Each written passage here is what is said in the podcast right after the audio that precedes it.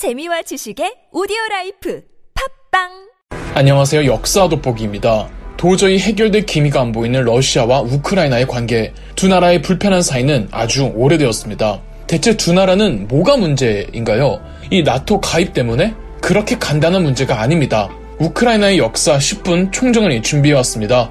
이 영상에 앞서 10분 만에 보는 러시아의 역사, 소련의 역사, 현대 러시아의 역사 총정리를 어, 일전에 준비해 두었는데 모두 보고 오시면 좋을 것 같네요. 시간이 없으시다면 10분 만에 보는 러시아 역사 총정리 하나만 보시고 와주세요. 본격적인 역사에 앞서 이 우크라이나 땅에 대한 이해가 필요합니다.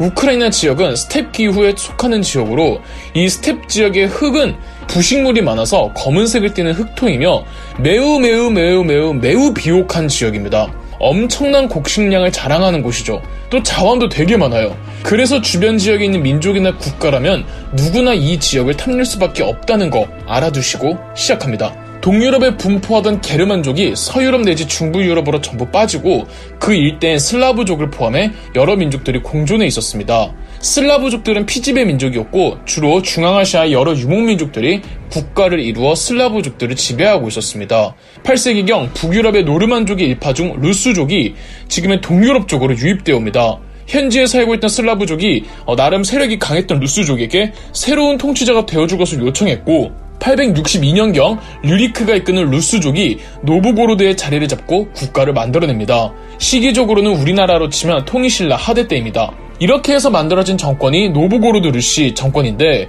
류리크 사후 노브고로드 루시 정권을 이어받은 올레크 베시는 세력을 더욱 팽창시켜 지금의 우크라이나 수도인 키예프까지 진출했고 882년 아예 세력지도 키예프로 옮겨버립니다. 그래서 올레크 베시 때의 루시족 정권을 키예프 루시 혹은 키예프 공국이라고 불렀습니다. 980년 키예프 공국의 대공이 된 블라드미르는 988년 러시아 정교를 국교화하면서 종교를 공인했고 이후 키예프는 서유럽과 동로마 제국 가운데 중개 무역을 통해 번성하게 됩니다. 이 키예프 공국이 러시아, 우크라이나, 벨로루시의 시작입니다. 그렇다면 이 키예프 공국이 어떻게 찢어지는 걸까요?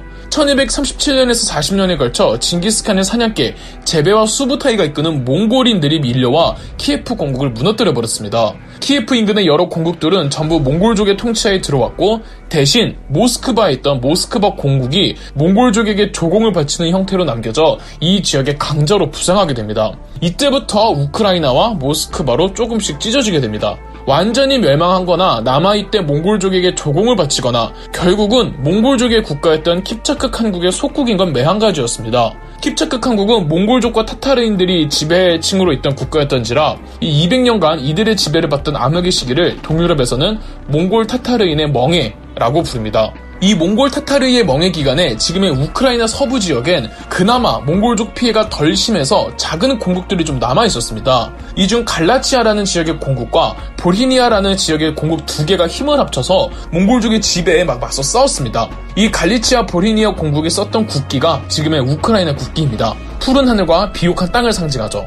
1253년 갈리치아 공국과 보리니아 공국은 다닐로 왕에 의해서 루테니아 공국으로 합칩니다. 루테니아 공국은 당시 교황에게도 인정받은 정식 국가였으며 우크라이나 땅에 들어선 우크라이나만의 독자적인 첫 나라라고 할 수 있죠. 이 루테니아 왕국은 동쪽으로는 몽골, 서쪽으로는 폴란드, 북쪽으로는 리투아니아의 압박에 맞서 싸우며 상당히 팽창합니다. 그러나 다닐로 왕 사후 루테니아 왕국은 여러 내분으로 약해졌고 1392년 우리나라로 치면 조선 건국때 때네요. 이 루테니아 왕국은 쪼개져서 과거 보리니아 지역은 리투아니아 대공국에 갈리치아는 폴란드에게 병합이 됩니다. 그리고 당시 몽골족의 킵차크 한국은 점점 세력이 약해질 때라 이 리투아니아 대공국이 키예프 지역까지 즉 우크라이나 땅 거의 전부를 정복해내는데 성공합니다. 키예프까지 진출한 리투아니아는 폴란드랑 정략 결혼도 맺으며 오순도순 잘 살면서 공국 내에 있는 이 루스족들에게 내가 옛날 너희 키예프 공국 영토까지 다 찾아줬다. 우린 너희의 해방자다. 이런 이미지로 갑니다. 물론 여기서 말하는 루스족은 모스크바 공국 루스족이 아니라 우크라이나 땅에 살던 루스족을 말합니다. 결정적인 문제는 무엇이냐?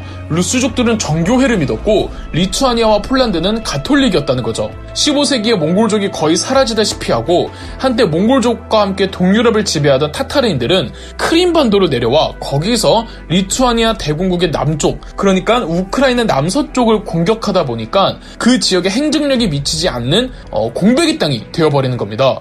이 지역에 리투아니아 폴란드 영향을 받은 루스족들 일명 자포로제 카자크들이 들어와 살기 시작합니다. 자포로제 카자크들을 딱 잘라 말하기는 어렵지만 이 모스크바 쪽 루스족들과는 구별이 되는 현 우크라이나인들의 직계 조상되는 루스족들이다라고 보시면 됩니다.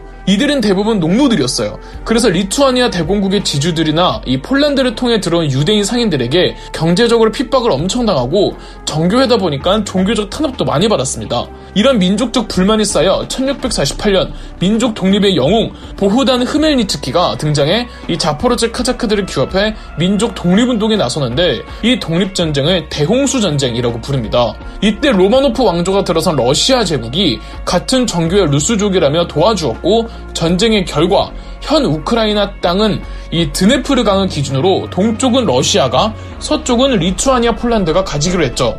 러시아와 우크라이나가 분리된 이후 처음으로 우크라이나가 이 러시아에게 들어가는 순간이었죠. 이 문제는 뭐냐? 우크라이나가 쪼개졌잖아요. 동쪽은 기존대로 같은 루스족 조상을 공유한다며 정교를 믿었지만 서쪽은 리투아니아 폴란드의 영향으로 가톨릭화 되어버린 겁니다. 그리고 여전히 폴란드를 통해 들어온 유대인들이 경제적으로 이들을 부려먹었죠. 거기다가 러시아 제국이 같은 루스족이라고 잘해줬냐? 절대 아닙니다. 노예 부르듯이 부렸고 표트르 대제는 시베리아 대륙 확장할 때 춥고 척박하고 힘든 곳이니까 자포로제 카자크들을 맨 먼저 내세우게 했습니다. 얼마 후 러시아 제국은 프로이센 오스트리아와 힘을 합쳐 리투아니아 폴란드를 내쫓은 후 우크라이나 전 지역을 장악했으나 러시아식 문화를 강요했고 우크라이나의 서쪽 지역은 러시아와 단일민족이라는 민족 의식조차 없었습니다. 이러니 우크라이나 서부는 거의 방치되다시피 했고 이곳은 경제적으로도 초토화되어 끔찍한 대기근에 시달려야만 했습니다. 그 와중에 유대인들은 이 사람들 핏바람 먹고 있었고요. 우크라이나 서부 쪽은 이 중심지였던 리비우시를 중심으로 민족 의식을 각성시킨 자들, 자포로제 카자크인들만의 나라를 독립시켜야겠다는 자들이 모입니다. 1861년 러시아 제국은 농노 해방령을 선언해 경제적인 상황이 나아진다고 생각했으나 이곳 우크라이나 땅이 워낙 비옥하다 보니까 러시아 제국은 이 지역 자포로제 카자크인들에게 유독 막대한 세금을 부과하며 불만은 더더욱 쌓여갑니다. 그래서 이 리비우가 지금도 반러시아 감정이 가장 심한 곳입니다. 그런데 1차 세계대전이 일어날 즈음에서 러시아 제국도 재구시를 못할 때가 있었단 말이죠. 결국 10월 혁명이 터졌고 레닌의 소비에트 사회주의 정부는 독일에게 영토를 할양해주겠다는 조건으로 전쟁에서 빠집니다. 이때 독일에게 넘겨준 영토 중에 우크라이나 땅이 포함되어 있었습니다. 독일은 우크라이나 땅에 괴뢰 정부를 세우지만 곧 우크라이나는 동서로 나뉘게 됩니다. 동쪽의 우크라이나 인민공화국은 어, 독립에 별 생각이 없었으나 서우크라이나 인민공화국은 기왕 독립한 김에 드디어 제대로 된 독재적 국가를 만들고 싶어서 1919년 1월 동서 우크라이나가 통일이 되지만 러시아 소비에트의 적군들이 들어와 이곳에 우크라이나 소비에트 사회주의 공화국을 강제로 수립해버립니다. 우크라이나 민족주의자들은 강하게 반발했으나 1922년 소련으로 통폐합이 되어버리죠. 레닌의 뒤를 이은 소련의 2대 최고 지도자 스탈린은 비옥한 우크라이나 영토에 집중해 어, 이곳에 잘못된 집단 농장 공산주의 경제 개혁을 밀어붙였고 그 결과 1932년에서 33년 우크라이나 땅에 무려 300만 명의 아사자가 나오는 일명 홀로도모르 사태가 발생했습니다. 아그네 치카 홀란드 감독의 미스터 존스에서 이 사건이 끔찍하게 잘 묘사됩니다. 2차 세계대전 때는 우크라이나 땅이 독일에게 점령당하는데 서쪽 우크라이나 사람들은 유대인들에 대한 감정이 역사적으로 안 좋지 않습니까? 우크라이나인들은 나치의 유대인 학살 작업에 협력하며 끔찍한 보복을 자행했죠. 2차 세계대전 말엽 독일이 휘청일 때는 이 스테판 반데라가 다시 우크라이나 독립을 준비하지만 전후 소련이 힘으로 꿀꺽해버렸습니다. 소련은 우크라이나 땅에도 공업을 살려주겠다며 체르노빌에 원자력 발전소 만들었다가 1986년 터져버렸죠. 1991년 소련이 와해 직전까지 갔을 때 우크라이나 소비에트 의장이었던 크라프추크가 소련의 옐친과 뜻을 함께해 소련을 해체시켜버렸고 마침내 우크라이나가 독립, 크라우츠크가 우크라이나의 초대 대통령이 되었습니다. 2004년에는 3대 대통령을 선출하는 대선이 있었는데 어, 이런 우크라이나의 역사를 보면 당연히 우크라이나에는 친러파와 반러파로 나뉘어 있었겠죠.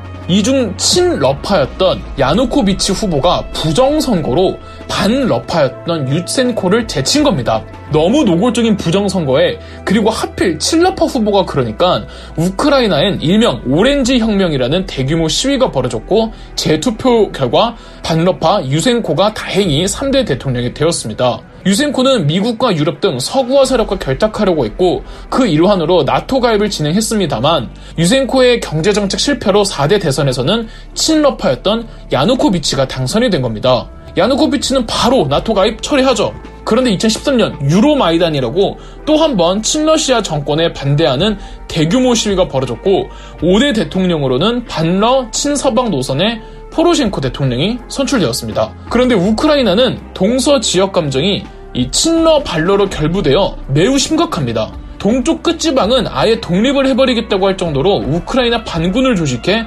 러시아에 동조하고 있고요. 2014년에는 분리주의를 내세운 우크라이나 반군이 우크라이나 극동 지역인 돈바스 지역에서 러시아 군인들의 지원하에 돈바스 전쟁이라는 전쟁을 일으켰고요. 그리고 2019년 개그맨 출신으로 유명한 현재의 젤렌스키 6대 대통령 역시 반러 성향의 대통령으로 EU 및 나토 가입을 진행하다가 2022년 푸틴의 러시아가 침공을 했던 겁니다.